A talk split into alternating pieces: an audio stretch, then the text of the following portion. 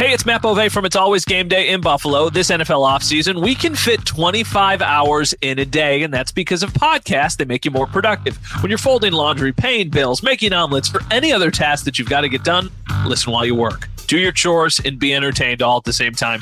It's all about the Bills, the news, insight, analysis, and of course some jokes too on demand, so it fits into your busy schedule. Follow the It's Always Game Day in Buffalo podcast on the Odyssey app or wherever you get your podcasts.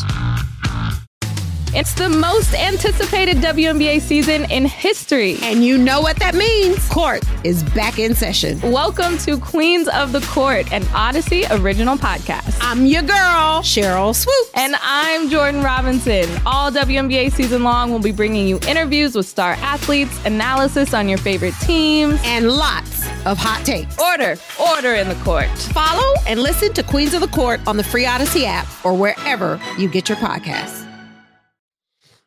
And, and and and our first question, Matt, actually comes from our producer, Lucas Buckley, who does a great job, actually, producing this show, audio, video. Lucas, if you want to chime in, explain your question here. What exactly is your question you want to know from Matt and I about the Buffalo Bills? I thought it was very interesting about your wide receivers and things like that.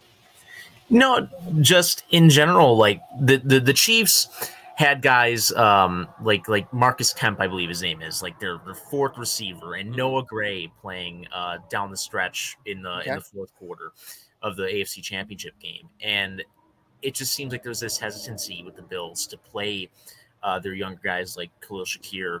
Yeah. And we keep seeing uh, Jake Kumerow, Tanner Gentry pop up. They signed John Brown, uh, Cole Beasley uh, for the playoff run. So I, I feel like there's this hesitancy to uh, – play their younger guys. And I was wondering what you guys thought about that. Well, first of all, thank you. That was actually not Lucas Buckley. That was Ed Sheeran, in case you didn't know. Right? Yeah. Asking us a question. What do you think, I Matt? Think, like you, you, I've talked about this. I think that's one of the things that McDermott could be criticized for. I think that at times they lean a little bit too much into experience as opposed to maybe just raw talent or the unknown, which could be a lot of things. But I think back to You know, he brought Lucas brought up Khalil Shakir, which I think is a relevant person to bring mm-hmm. up. But then I go to, how about Kyrie Elam? I mean, the guy was yeah. a first round pick, and at times they were still playing Dane Jackson instead of him. And it's not like Dane Jackson was playing lights out football. It was just like, well, we know that he's fine, but maybe he's not a game changer. Well, I think if you're drafting somebody in the first round, you have to ride the wave of the ups and downs and play the guy who you're going who's going to play a big role for you for years to come. Even the same thing about James Cook. Like James Cook at the end of last year, I had never felt last season like James Cook was their primary running back or was like the guy who was going to get the carries on the biggest stage. I still thought it was Singletary, which is interesting because you spent a premium asset on James Cook. So I think it always takes them, usually, at least recently, a little bit too long to get to the point where they kind of give the keys to the car to those young guys. They didn't at the beginning, but they didn't have as deep of a roster. So they had to, like, you know, you think back to like the twenty nineteen season and the twenty eighteen season, like those guys got on the field right away because they had to. Now they don't have to. And I just feel like that almost stunts the growth and the potential of those rookies for a little bit longer than it needs to. Interesting. I, I went and looked at the um, Bills reception share from last year. And believe it or not, the Bills, their top four receivers, as far as receptions, if you just go by that, three of, of guys, I'm not going to say receivers, top four guys catching passes, three of them are wide receivers. For the Chiefs, it's only two of them. Their number one was a tight end, Chris Kelsey, and then Juju was number two, and then a running back, Jerick McKinnon, and then their number four guy had forty-two catches.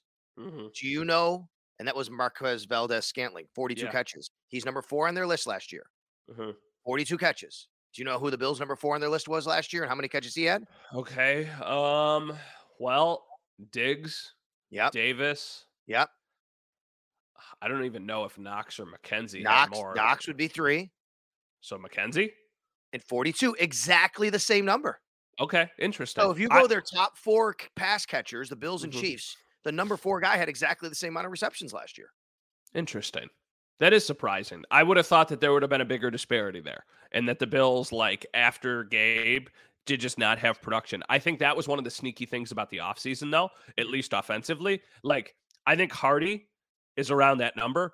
I think Sherfield, though, though, does more than any of the guys that were behind McKenzie. Like, he's utilized way more often than any of the other players the Bills had on their roster last year. That That's just my take on it.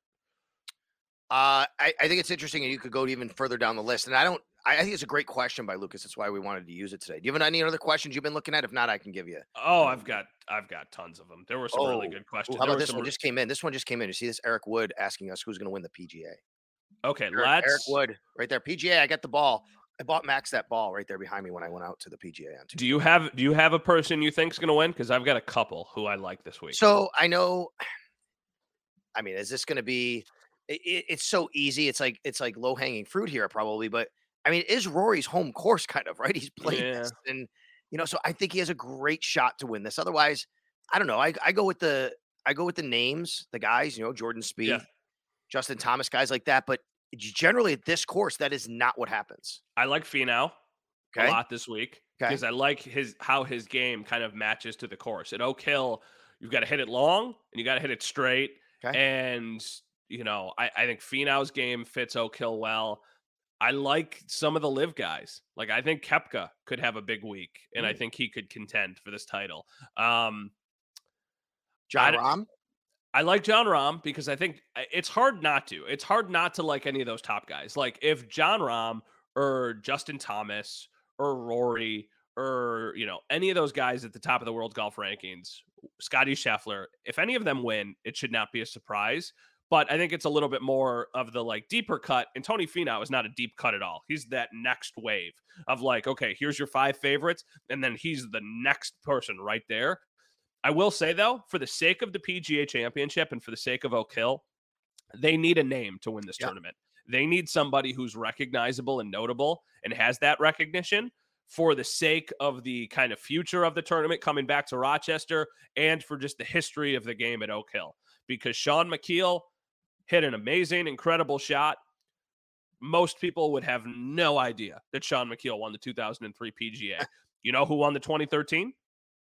Mm, it was also a lesser known name. I know that. I forget. Yes, exactly. Jason Dufner won it in twenty thirteen. Yeah, Jason Dufner, he had, he had a little run, though. He had a little run, but not nearly to the level of the guys yeah, that we're talking about. That's right. That's so, you know what would be cool, though? I think the coolest thing, besides Rory winning, the coolest thing would be Spieth, because Spieth could finish the career Grand Slam. He's been oh. trying to get the last one for a long time. He does not yeah. have a P G A. So it would be really cool to kind of be there for that.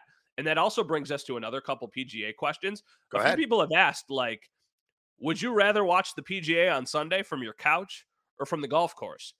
And it's a really weird, interesting question. Do you have an answer to it? Because I do. I'll be there Sunday. You'll be there Sunday, right? Yes. Are they talking about the final round Sunday? Yes. So I'm going to say. Could just, you could just say in general, like Thursday through Sunday, would you rather be at the course or would you rather be at home? I think I'd rather be at home in general. I think the fact that it's here in my backyard, I need to be there. I want to be there. My wife and son are going up on Sunday. We have tickets for them. Like, I'm excited for that. So I'm going to say that. But in general, I think watching it from home, I don't know. I here, you know what? This is not a good question because I have yet to do this. I did go to a golf tournament once with Brian yeah. Cozio when, when Andre Reed was inducted into the Hall of Fame. We went to the Firestone, I think it was, uh, yeah. over in in Ohio. So I guess wait till this week's over and I'll give you my better answer. I'll say this. Unless you plan on camping out, you're not going to have a great view of the right. final groups and of the ending. You're just not. Like I remember in right. twenty thirteen, I was there with my dad and we were watching Jason Dufner win. And I was like three hundred yards away. So you're barely, yeah. excuse me, you're barely seeing it. So from that standpoint, you're going to see way more on television. Yeah. But a major championship only comes to Buffalo, Western New York. Not Buffalo, comes to Rochester once every ten years, if that. Right. There's not even, we don't even know if it's going to come back in twenty twenty-three or twenty thirty-three. So in that setting, I would rather be there because it's an experience. And a couple other P G A questions. Some people just wanted to know, like, where should you go? Now, I've been in two thousand three and twenty thirteen as a fan, and I was also there earlier in the week to just kind of scope things out and do a little bit of work on Monday. My favorite spots are, I like the area in between six and seven. Okay. Because you can see the green on six, and then you can see the guys tee off yep. on seven, and then you can just kind of shoot across the fairway, and then you could see them come up on eight and nine. So in that little area, You're relatively close to kind of like the store and the main fan area. So that's nice. And then thirteen is the iconic hole. And there's tons of space on thirteen. You have to sit on top of the hill. There's not a grandstand there. But if you bring a chair, you can kind of just post up on top of the hill. So back in twenty thirteen, what I did with my dad was we just put our chairs there at like one hundred fifty yards. So we could see approach shots and we could still see the green. So that was kind of cool. So I, I like that vantage point as well. If you're somebody who's planning on going out to the tournament. And sorry if we're boring you with golf talk, but a lot of people were asking us. No, about that's golf. Okay. Actually, there were a lot of um, there were a lot of really good golf questions. Um, I got a lot. See. I got a lot more. Unless you want to jump to any you of them, that right are standing you, out to you, you. You go ahead. What do you got? Um, well, this one's from Scott. Do you think the Bills need to add another veteran defensive end? And he specifically mentions Yannick and Clowney. Well, I'm glad that the question was asked. I'm glad you picked that one because I do want to touch on it. We haven't yet. The fact that the Bills did sign three guys who went to rookie minicamp on tryouts. One of them was a veteran, Shane yeah. Ray, a defensive end, an edge rusher, former first-round pick of the Denver Broncos eight years ago. Mm-hmm. And he's been in Toronto playing with the Argonauts. He's had some injuries. And I think they are searching for that guy. Maybe that's that guy. I do. I would like to see an addition at defensive end because we don't know about Von Miller's status mm-hmm. to start the season. So yes, I I'm all, I'm all for that. Go get Frank Clark, go get Yannick Ngakoue, but I don't know how much those guys cost either. I mean, obviously that's going to be the determining factor. Even if the Bills are interested, they are at eighty-eight roster spots right now. They have two open spots remaining for training camp. I got one that's a little bit more unconventional. What about Justin Houston? Yeah. Would you, would you go? Because it's kind of like Vaughn, but at the same time, then it also bridges the gap to when Vaughn comes back. I'm okay with it. I mean, there's there's no downside for any of these guys other than if you give them guaranteed money and it doesn't work out, which I think that's what the sticking point. I'm fine with any of these guys. Give me, uh, yes, to answer the question, give me another veteran defensive end just as insurance to have another piece through training camp, wait to see where Vaughn is, and then figure it out from there. My issue is I think they should. I don't think they will because I think they're like kick at the can with somebody who still has game, but, you know, didn't get as much money on the open market as they thought that they would is yep. Puna Ford. So when they did that, to me, that was almost like them putting a bow on their entire offseason. And like, yeah, they signed the guys who they invited to their camp the other day, but those like Shane Ray is a name, not because of what he's done recently, but because of what he was, where he was drafted back in twenty fifteen. He's literally a lottery ticket, right? I mean, it's like, can, uh, yes. can this guy capture what he was and stay healthy? And mm-hmm. wow, if that's the case, otherwise he's not making the I think sense. I saw his last full season. He had eight sacks. Yeah. I mean, like we, we that was spoke, a long time ago though. I had Dave Naylor on W G R who, you know, Dave from the media great, room, he, he covers the, yeah, from Toronto T S N. And he, he followed and covered Shane mm-hmm. Ray in, in Toronto and said, when he played, he was really good, but he didn't play a lot. He was injured, and that's been the, the story of his career. All right, this one's from Jack. This is more of a preference. I don't think either of us has anything that we can tangibly say, but he wants to know, when are the Bills going to add a different jersey or uniform combo? Because okay. it has been several years since they have changed anything. So okay, my, I'm going to my... search an answer here. Why don't you talk about it? Because I have a kind of an answer to this question. So... Also, when you say it says in the question, it has been several years since they have changed anything. Technically, that is not true because multiple a couple years ago, they actually switched from the gray face masks to the all white face masks. They were only wearing those once a year before that. And then they switched. So now, you know, people have called them like stormtrooper helmets. But now, regardless of the helmet that they're wearing, they have the all white face mask. I think it's a really clean look. I just like how that looks. I think the thing that most people are probably waiting for is the red helmet. Like, are they going to adopt a red helmet? Are they going to wear it once a year? How are they going to get that into the rotation? And I do not know the answer to that. Okay. So this is a good question because in August of last year, I spoke with Bill's C O O, Ron Raccuia, about this. Okay. Gave me some information on how the league works. Listen to this, Matt. He said, you remember when Josh came out in the red helmet last year oh, for the, yeah. the practice oh, game? Yeah. This oh, is yeah. how I this remember. conversation came about. Mm-hmm. Okay. He said, Alan, this is last year now, won't wear the helmet in twenty twenty-two because the league only allows an alternate helmet with either a throwback uni or a color rush alternate uni. Mm-hmm. The Bills can't wear a red helmet with the throwbacks because the throwbacks use the standing buffalo yes. while the red one Josh had on are the charging buffalo. You can't match it. You can't, it's got to be a match. Their color rush unis are all red, so you can't use it with those because an all red to ho, it all red head to toe is not the Bills' preferred look.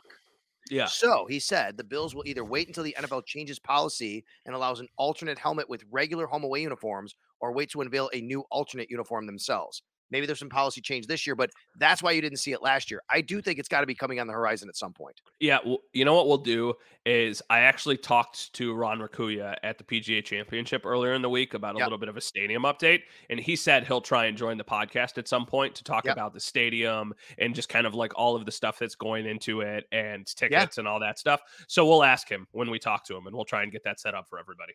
Yeah, that'd be a great question. What else you got? All right. This is a good one. Why isn't Eric Moulds on the Bills Wall of Fame?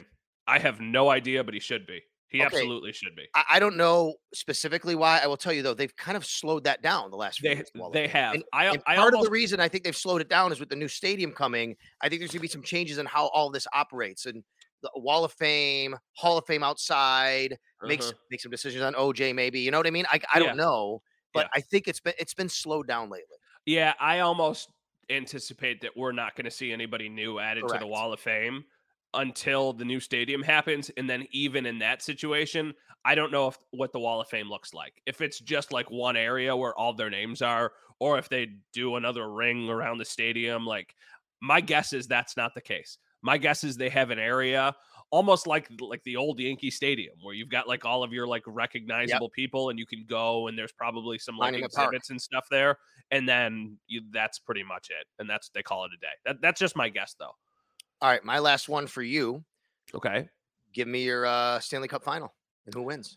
Well, I think it's going to be Vegas against Carolina, and I think Vegas wins.